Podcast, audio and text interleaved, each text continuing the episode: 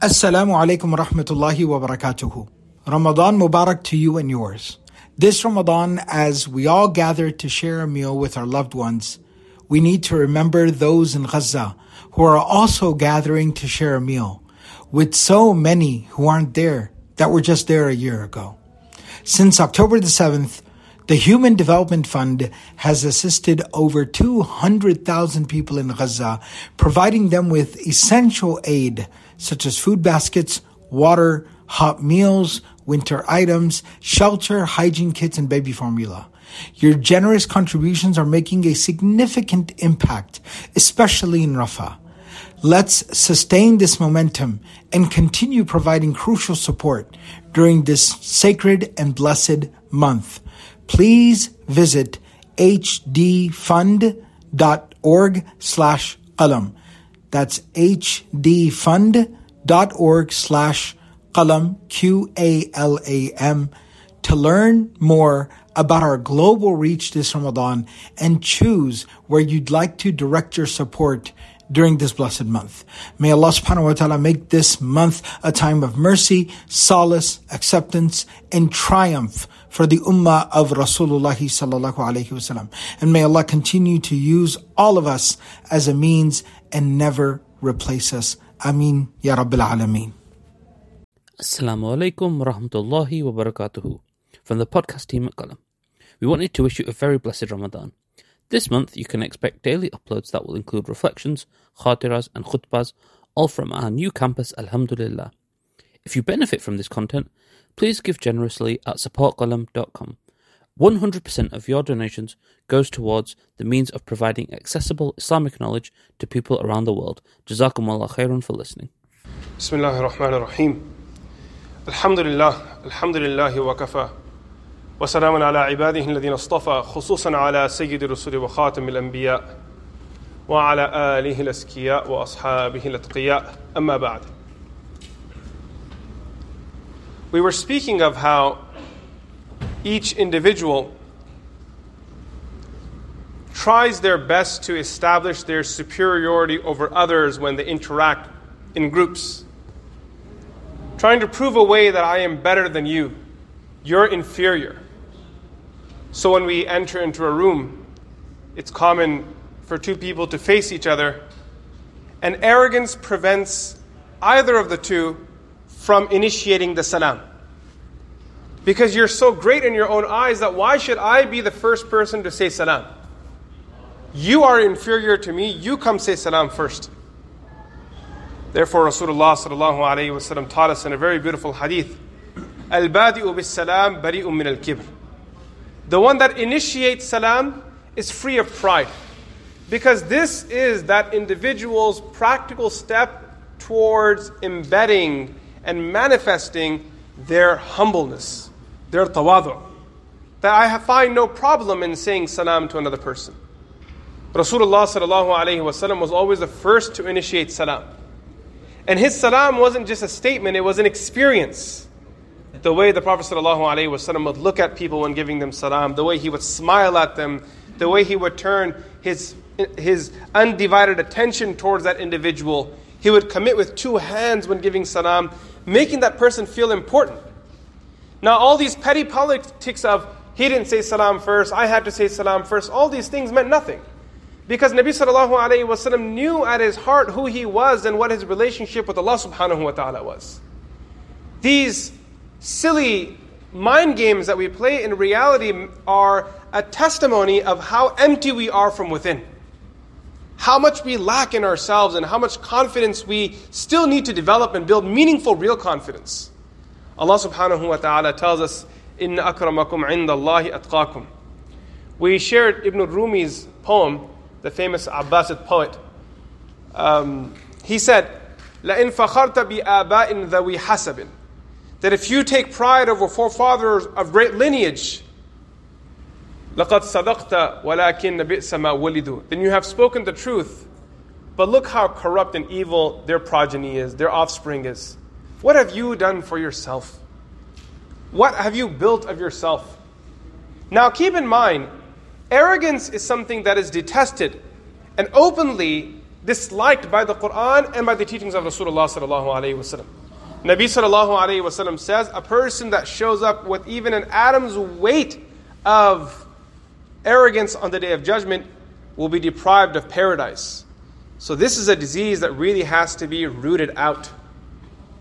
There are some scenarios where boasting isn't a bad thing. For the most part, it's not a good thing. But there are scenarios where it isn't a bad thing. For example, right before uh, the battle, Abu Dujana radiallahu an, one of the companions of Nabi sallallahu alayhi wasallam, he was handed the sword by the Prophet of Allah. The Prophet wasallam gave him his own sword and said, fight, you know, take this sword and fight with its honor. So Abu Dujana radiallahu anh, before the fight was walking in a way and he was carrying himself in a way that the Prophet wasallam said regarding his walk and the way he was carrying himself that this sort of walk is disliked by Allah except for here. Because in the battlefield you're not supposed to be humble. There's no place for tawadu in the battlefield. The battlefield is a place for you to be strong, stubborn, and some way even use the word arrogant.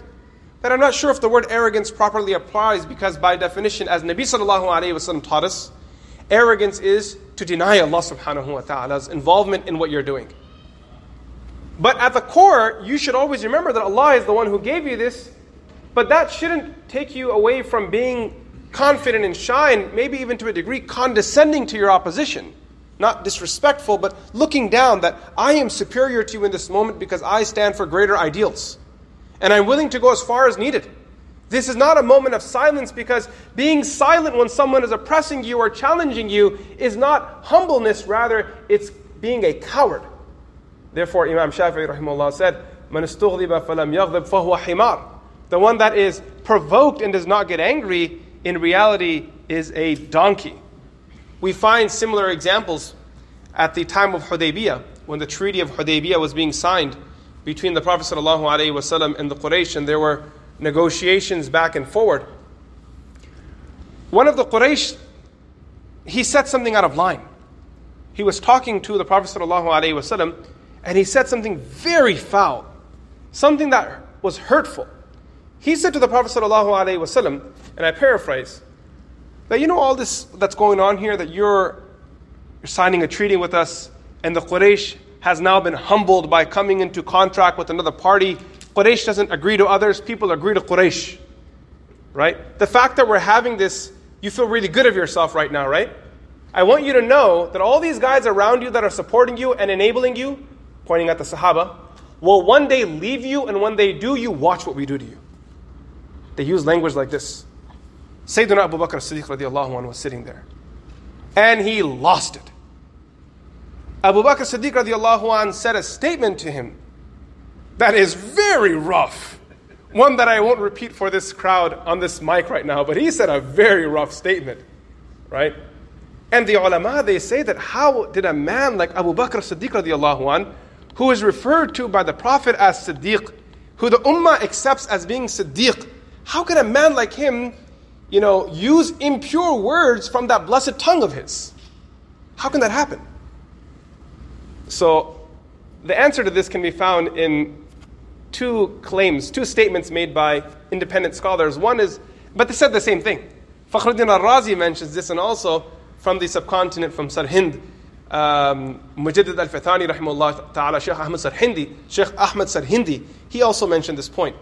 And what they both mentioned, Sheikh Ahmad Sarhindi, he wrote in one of his letters to his students, he said, to do takabbur in front of a mutakabbir is sadaqah. That if someone's being arrogant, it's not time for you to bow down. It's not that time. It's time for you to step up. You have to step the antics up and let that person know that you can't come here and say foul things and walk away and expect us to stay silent. This is why Nabi sallallahu alayhi wasallam told the Sahaba. The Quraysh kept playing these mind games. The Muslims have gone weak because they've gone to Medina. The illness of Medina has made them very scrawny and they're fragile. Nabi sallallahu alayhi told the Sahaba in uh, when they went for the Umratul Qada in the following year. That when we go, he said to them, uncover your right shoulders to show them your strength. This is what we call ittiba in tawaf. And then the Nabi sallallahu alayhi wasallam told them, do Ramal in the first three rounds. Ramal is to almost like a, a medium march where you're swinging your shoulders and taking small steps and walking with speed to show them that we are not weak people. And even though this is why the hukum for Ramal and Ittiba came in, Nabi sallallahu alayhi wasallam wanted the Quraysh to see that Muslims are strong. They aren't weak people. If you provoke us, we are here. We're not going anywhere. Even later on, when Nabi sallallahu alayhi wasallam performed his Umrah of Hajj, which is after the conquest of Mecca, and this threat of the Quraysh no longer existed, he still told the Sahaba to, ram, to do Ramal and Ittiba. So someone can argue, but if the cause doesn't remain, why does the ruling remain? Well, Nabi sallallahu alayhi wasallam told them to do it to thank Allah subhanahu wa ta'ala. That yesterday we had to walk like this to show the enemy, but today the enemy no longer exists, and we continue this thanking Allah subhanahu wa ta'ala that He has given us strength. And we express that strength while worshiping Him, remembering that all of our strength means nothing in front of Allah subhanahu wa ta'ala. He is the source of that, of that strength. Allah subhanahu wa ta'ala is the one who gives it to us. So there are exceptions here, and this must be understood. But the general ruling is arrogance is something that must be avoided. Now, if a person questions that I identify that I have arrogance in myself. How do I approach this disease and what do I do to deal with it? Identifying arrogance first and foremost and accepting that you are obsessed with yourself and your own accomplishments, it is a massive accomplishment. That is a big gift from Allah subhanahu wa ta'ala. Because most people who keep talking about themselves will never come to the point that they accept that they are obsessed with their own accomplishments. They won't come to that. They don't have that ability. They're just so used to talking that they're not able to speak. Even when they sit in lectures or khatiras, they're not listening to, to the content or the message. They're listening to what they can take and repeat when they're sitting with their friends. You know how I was talking about yesterday? An arrogant person loses their senses? That's what happens. Accepting this is a massive step accepting that the ujub exists, that a person is obsessed with themselves, and accepting that a person is arrogant, this is a big blessing of Allah subhanahu wa ta'ala. And if you are at that point, be thankful to Allah subhanahu wa ta'ala and know that this is the beginning of Allah's fadl on you. Because without a diagnosis, or at least acceptance, there's no path forward. There is no path forward.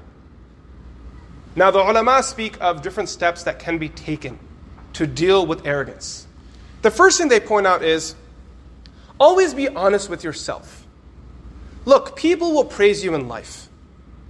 People will talk about how awesome you are, how amazing you are, that you're generous and you're amazing in your looks and your character is flawless and that you're a great public speaker or whatever it is. They'll talk good about you. But don't let those words take away from you what you know of yourself, your own reality. Our Sheikh once shared a story with us, which is quite funny at the beginning, but then when you reflect on the message, it hits home. He said that there was a man who was dying, and before he died, he left some wealth behind. So he told his children that I'm leaving behind this cow. Don't sell it unless you really have to. He died. Years passed by, that cow became a liability. They had to invest so much on the cow and medicating it and feeding it, and it wasn't yielding milk or wasn't giving them anything back. Finally, the family agreed that we should go ahead and sell this cow. So the son took the cow to the market. He found a nice place where everyone can hear him from, a nice elevated place. He stood there and he said, Everyone gather together, I'm selling a cow. Who will purchase this cow from me? And he started at some market rate bid. No one batted an eye towards him. No one even looked at this guy. In the evening, he was going home. He was very sad. So there was a guy who was walking past. He said, I noticed that you were in the market all day and no one was paying attention to you. You look very sad. It seems like you had a bad business day. How about this? Tomorrow we go into business together. I'll do the bidding for you. Whatever we make, 50% mine, 50% yours. Some solid Memon move right here. Right? I can make Memon jokes, by the way, because I'm a Memon, right?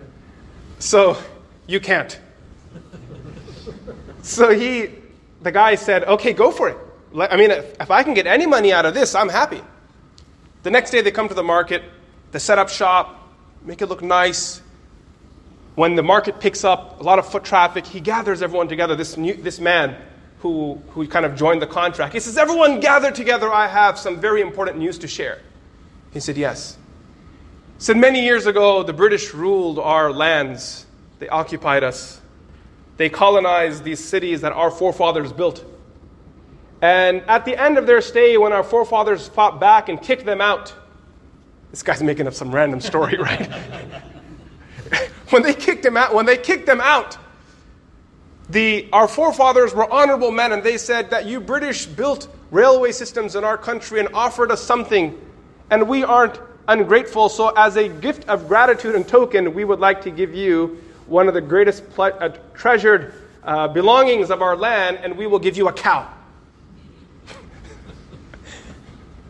That's very disrespectful, by the way, right? But anyway, so they, they, they sent the cow. He said, well, they took this to their lands and they mated it with the royal bull and they were progeny, and then it trickled down, and this cow was from that lineage. Let's start the bids now $5,000.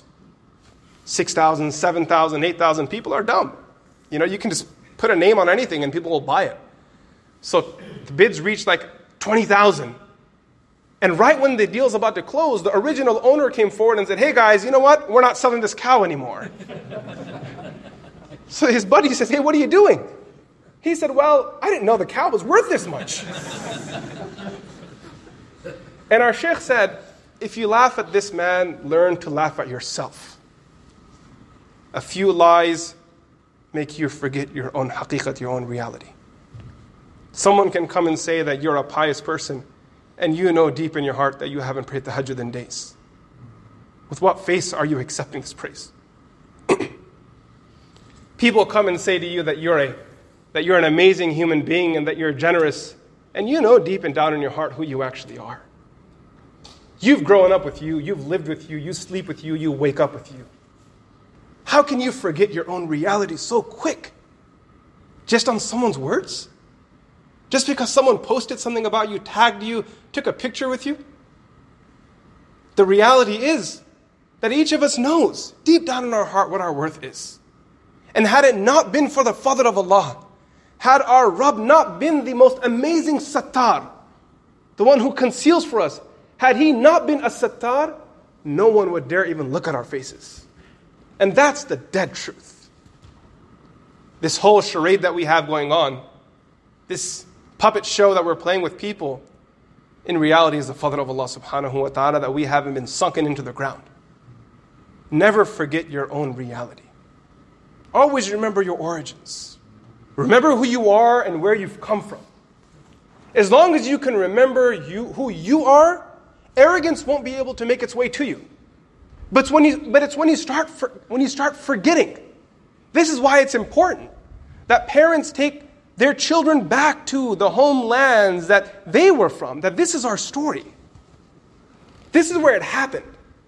It's important that you know that this is the house that I was born in, and this is the graveyard that your grandfather is buried in. Don't get fooled by the suburbs of America. Don't get fooled by the minivans and these two car garage homes and these amazing schools that we have. Alhamdulillah, this is a fadl of Allah subhanahu wa ta'ala that we have this. But you never forget your origin. There is another incident that they commonly share as an example. The famous Sultan Mahmud Ghaznawi, who, um, anyway, he was a famous sultan from the subcontinent. Sultan Mahmud Ghaznawi had a servant by the name of Iyaz. And the relationship between these two is like a dharabul mathal. It's an example that's used in history. And they usually talk about loyalty, that Iyaz was this nobody farmer who Mahmud Ghaznawi, the sultan, included into his entourage. He made him a, comp- a very close advisor. And the other advisors were very je- jealous because they had gone through Oxford, Oxford and Harvard to make it next to Sultan Mahmud Ghaznawi, the equivalent of, like, you know, they had to work their way through the ladder to be next to the Sultan. And this nobody farmer, the Hati Arabi Pendu dude is next to the Sultan. They weren't happy about this. So they were very jealous and they were always conspiring against him. But Iyaz was very loyal, so they talk about lo- be loyal like the loyalty of Iyaz to Sultan Mahmud. So there's an incident. that one day there was a, uh, a valuable necklace that was missing from the Sultan's palace. The Sultan became very angry and he put the palace into lockdown. No one leaves or moves until we find that necklace. People became very antsy, unrested. One person said to the Sultan that I have suspicion that the one who stole your necklace is Iyaz. The Sultan said, You guys have been jealous for so long of this guy, let it go. He said, No, I have proof. What I've noticed over the last few weeks is that every afternoon, when people go to rest, he quietly leaves the palace. He goes far out of the city and he has a property there with a house on it. He secretly goes in there and he has a cupboard. I've been spying on him. And he goes to his cupboard, opens it up, looks at something in there, smiles and closes the cupboard and comes back. It must be your necklace that he's taken. The Sultan became very angry. He immediately summoned Iyaz and at the same time sent soldiers to go and raid the home. They raided the home and they brought the cupboard to the Sultan. Iyaz is standing there. The Sultan said to Iyaz, Open it up. He said, No, I won't. He said, Open it. He said, I won't. They smashed it open. This is a Sultan, right? So they smashed it open. And when they looked inside, there were three garments in there a head wrap, a very torn up shirt, and a humble waist wrap. So the Sultan said, What's this? He said to him, O Sultan, living in this palace has been amazing. I've now come into treasures and luxuries that I could never dream of in this dunya. And it's very easy to take you and your blessings for granted. So every day I leave your palace and go back to this hut. And I open up this cupboard and I look at these clothes because these were the ones that I was wearing the day you added me to your group. This was my asl. This is who I was.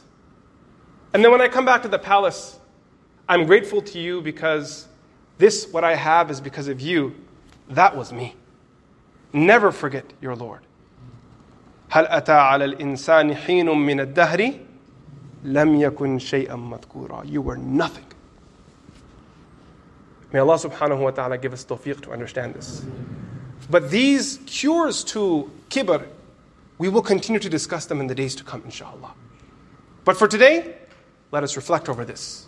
May Allah subhanahu wa ta'ala open our minds and hearts and grant us true understanding. وصلى الله تعالى على سيدنا محمد السلام عليكم ورحمة الله وبركاته